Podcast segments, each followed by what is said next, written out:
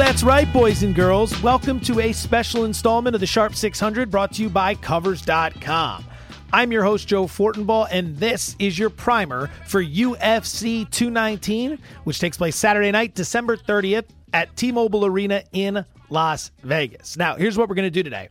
One of my favorite MMA handicappers in the business, he's going to join us in just a moment. But first, with football season approaching its conclusion, I'm currently toying with a variety of ways to keep this podcast, the Sharp 600, active and on top of the best content possible for as long as possible.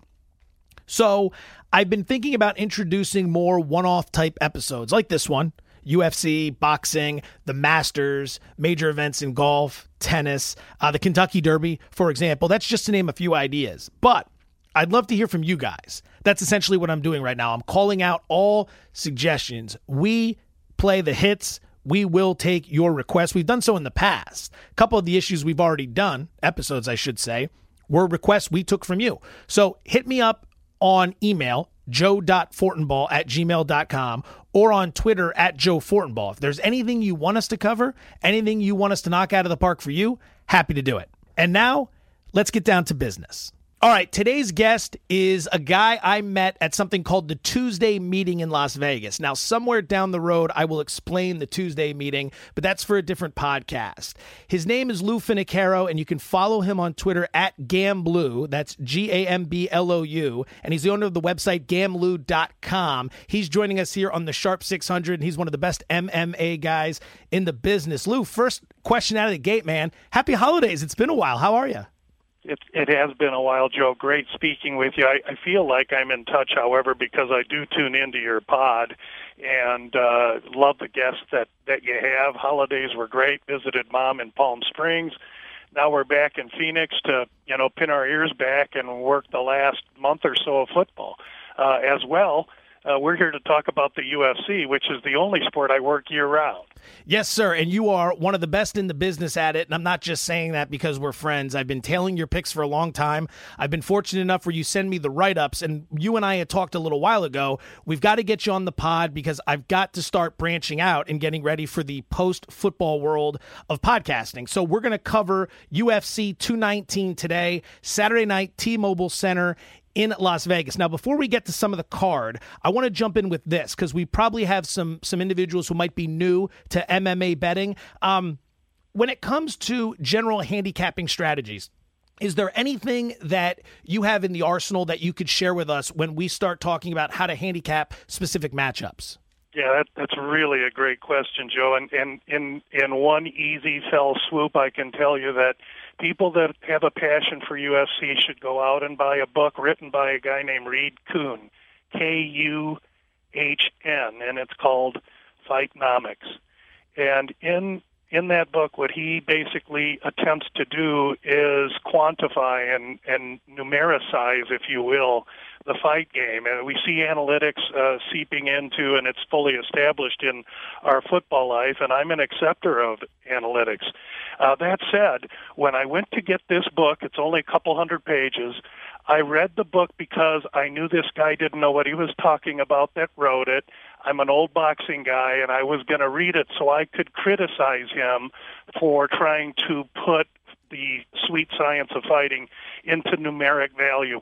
By the time I got done reading the book, I became its greatest advocate. Uh, it completely convinced me. There's nothing revolutionary in there, but it highlights what advantage provi- what, what aspects provide a fighter advantage. Height age difference especially of four years or more. Weight reach leg reach. And so all of these things I tabulate when I do a fight card. So I have a database of a 550 UFC fighters, and I match them next to each other so that I can monitor who is the taller, who is the younger, who is left or right-handed, and where is their reach advantages. So all those things sound like a lot of little nitpicky things, but they all uh, add up to advantage in the fight game. Let's talk about stats and analytics for a moment. Are there specific analytics in MMA fighting that you target that you feel may carry more weight than others? In football, you and I have talked about this before yards per play, yards per point, turnover differential. There are certain football metrics, just like in baseball or anything else, that stand out and mean more than other metrics. How does it apply for MMA? Yeah, it's mostly to do with the you know height, size, and and physical aspect of the fighter. That then you get into you know intangibles like experience, etc. But you know one stat that I'll throw out there is that if you if you're looking at older fighters versus younger fighters, they've tracked if there's a five year difference in age 62% of the time the younger fighter will win. And so if you got a 37-year-old guy against a 32-year-old guy, you know that that stat is one that I'll pay attention to. I may not pay attention to it as much if it's a 27, maybe a, a 29 year old man and a 24 year old man. Uh, but I think when you get into the 30s and then you have to peel the onion back a little further, the, the heavier, bigger boys uh, tend to be older. And so you, you get a heavyweight at 30 fighting a heavyweight at 37, that's really when I'll use that statistic. Having read your write ups on specific fights for a couple years now, one thing I noticed that you're big on is monitoring weigh ins and specifically fighters who have a very grueling time making the weight limit for their specific fight. Can you elaborate on this a little bit and talk about why that's such a big factor?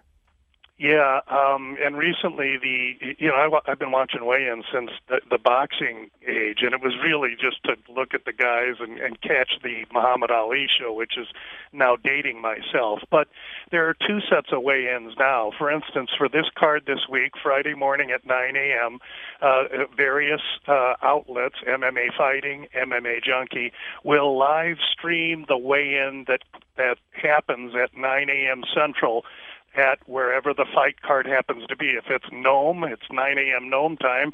In this week's uh, instance, it happens to be 9 a.m. Vegas time Pacific. So uh, we will. I'll watch those because I am looking for tells. Who did have a terrible weight cut? There's a two-hour window to get on the scale. Who gets on the scale one minute after they're allowed? That those those tend to be people that are ready, totally professional, and want to begin the rehydration process immediately. Consequently, the person that waits until one minute before the weigh in deadline is giving me an indication that they're having a hard time with the weight cut simply because they haven't been able to begin their rehydration process and they're giving their opponent up to two hours of advantage. The second set of weigh ins is usually on TV, and it, it happens now only uh, for the UFC. Uh, major cards, the pay-per-view. So 219 Friday at at uh, 7 p.m. Eastern, uh, there'll be another weigh-in. It's not the official weigh-in. It's it's basically both sets of fighters being able to look each other in the eye. And at that particular segment and that uh, uh, uh, showing, what I'm looking for is how well each fighter has rehydrated because uh, a hun- let's just talk about a 155 pound fighter. That's a lightweight. They'll step on the scale at 155 and then you know 12 15 hours later they'll weigh 20 25 pounds different. Wow. and uh, that sounds like a lot of weight but it's it's really pretty pretty standard in this UFC fight game all right, so let's jump into the card. UFC 219, Saturday night in Las Vegas. We'll begin with the preliminary uh, that'll be on FS1. So this isn't even pay per view. You can watch this one for free. FS1. It features the 11 and 4 Louis Smolka. He's taking on the 12 2 and 1 Matheus Nicolau. I see Nicolau here as a huge favorite, somewhere in the neighborhood of minus 305. What's your thought process for this one? Yeah, a, a great great choice there uh, in this particular case. Uh, you got a guy in Nicolau who opened minus 155. Now I'm looking and he's plus 265. So there's been tremendous amount of push and play on this Nicolau. But I think when you look at it closer, uh, it's more they're betting against Smolka than they are Nicolau because when I look for reasons to find uh, ways to like Nicolau, I have concerns because this fight's going to be uh, at 125. Uh, Nicolau has usually been a 135er. Not to mention the fact that he's a year uh, since he's last fought and he got caught doing illegalities. Nicolau's a, a Brazilian, so he's coming back off a layoff.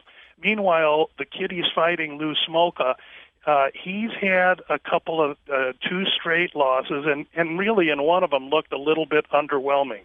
That said, if you dig deep into the kid's personal life, he's battled with some alcohol issues that he has claimed he's put behind him. And I can say that he's got five inches in height over Nicolau. They're roughly the same age.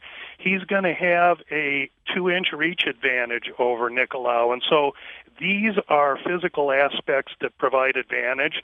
And I will say, watching Smolka fight, that if in fact the alcohol issues are behind him, and I tend to take him at his word, if he's prepared to give his best, I believe he's one live dog. He opened 115. You can catch him now plus 225, and he's an absolute target for us pending the weigh-ins that will occur tomorrow. Welterweight bout on the main card. It's Carlos Condit at 30 and 10 lifetime against Neil Magny, who's 19 and 7. Condit is in the neighborhood of about a 165 favorite. How do you see this one? Yeah, this is a fight where Condit, who has really got great name recognition, uh, I, I really question his dedication and focus to this business. Uh, in my research, I believe that he's fighting because this is the best money he can make to help his little coffee store business that he has in Albuquerque. He's lost five of his last seven. He's also been off a year, and uh, the people love to watch Carlos Condit fight. Uh, he's he's a striker, kickboxing based guy, but he doesn't have very good takedown advantage, and he's going to absolutely want to keep it standing and use his power. Meanwhile, Magny is almost like a daddy long legs. He's like unusually long at six three. He's going to have a five inch reach advantage and a reach advantage with his legs. Most MMA fights get to the floor and mostly I lean to wrestlers provided they have a well-rounded arsenal and Magny has all of that and so for those reasons I think Magny is the true professional fighter, while Condit's fighting for money here. I, I think I think Magny plus 140 or 145 is definitely the target here as well. Lightweight fight. It's Dan Hooker at 15 and 7 against Marc Diakiese at 12 and 1. Diakiese currently priced as about a minus 185 favorite, right in that neighborhood. Where are you leaning in this one?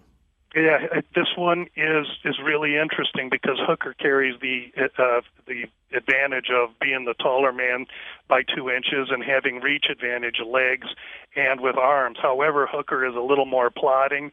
He definitely wants to win it one way, and that's by standing up and fighting. Diakiese is going to be the much more athletic, flashy fighter. He's coming in with a wrestling advantage. He also uh, is a little bit raw I don't think he's going to engage Hooker in the toe to toe that Hooker wants to fight. And I think Diakiese is probably a little too athletic, too fast for the slow plodding Hooker here. Diakiese opened minus 230. He's now, as you say, minus 185 or so. This is one we're going to watch and hope the public continues to move on Hooker because I do like Diakiese, but as you know, Joe, I, I tend to try and stay to dogs unless I can find real value otherwise. That I do know indeed. Um, another night, another lightweight bout. The second ranked Khabib, and I doubt I'm going to get this right. Nurmag- Nurmagomedov. Help me out here, Lou. Nurmagomedov.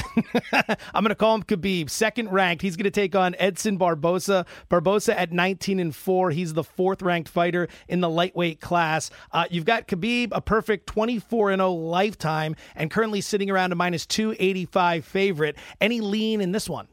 Yeah, fascinating fight, and and again, we we said it earlier. You know, the, the the wrestlers are are really kind of the prejudice that I have, and then if you can get a wrestler that's uh, athletic and can strike, then you really have something.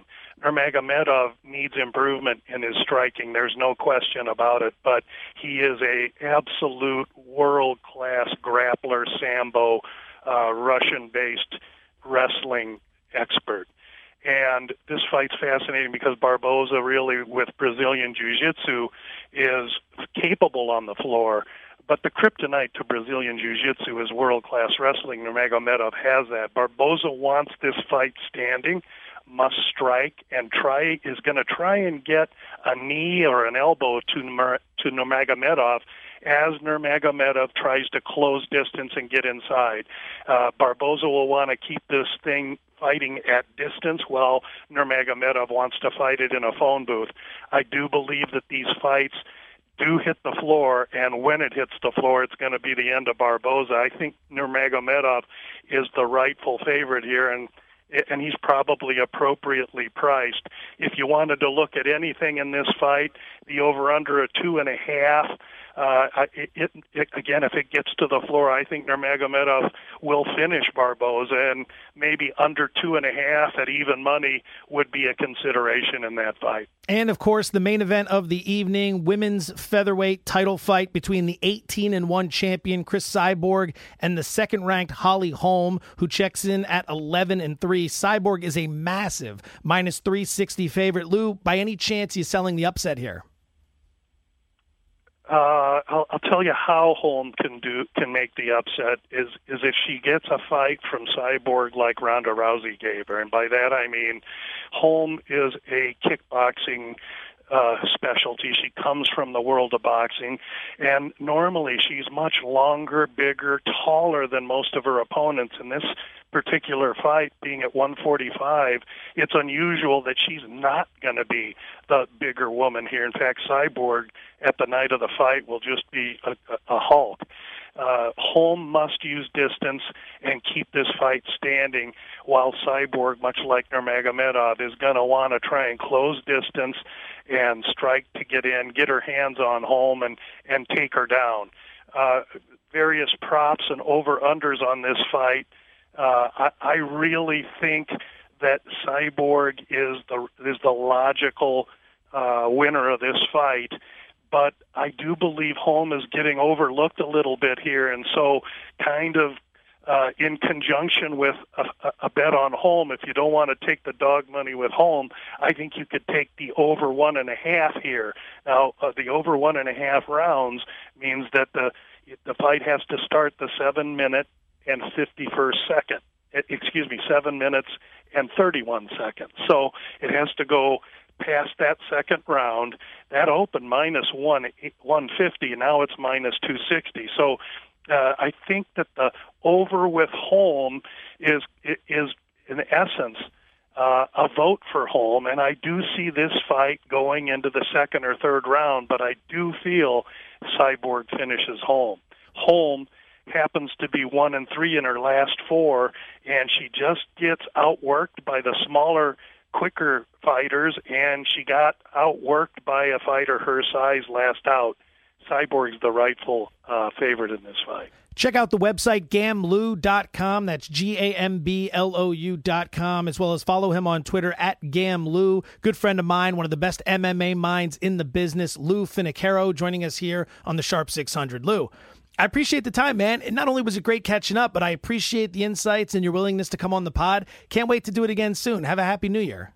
Anytime, Joe. Happy New Year to you, and thank you so much. Going to be up 500 by midnight. Yeah, That'll do it for this installment of the Sharp 600. Again, a big thank you to my man Lou Finocchiaro for coming on and giving us the blueprint for UFC 219. And remember, any requests, anything you want us to tackle over the next few months, we'd love to hear from you. Joe.fortenbaugh at gmail.com, on Twitter at Joe Fortenbaugh. Boys and girls, be well. Best of luck.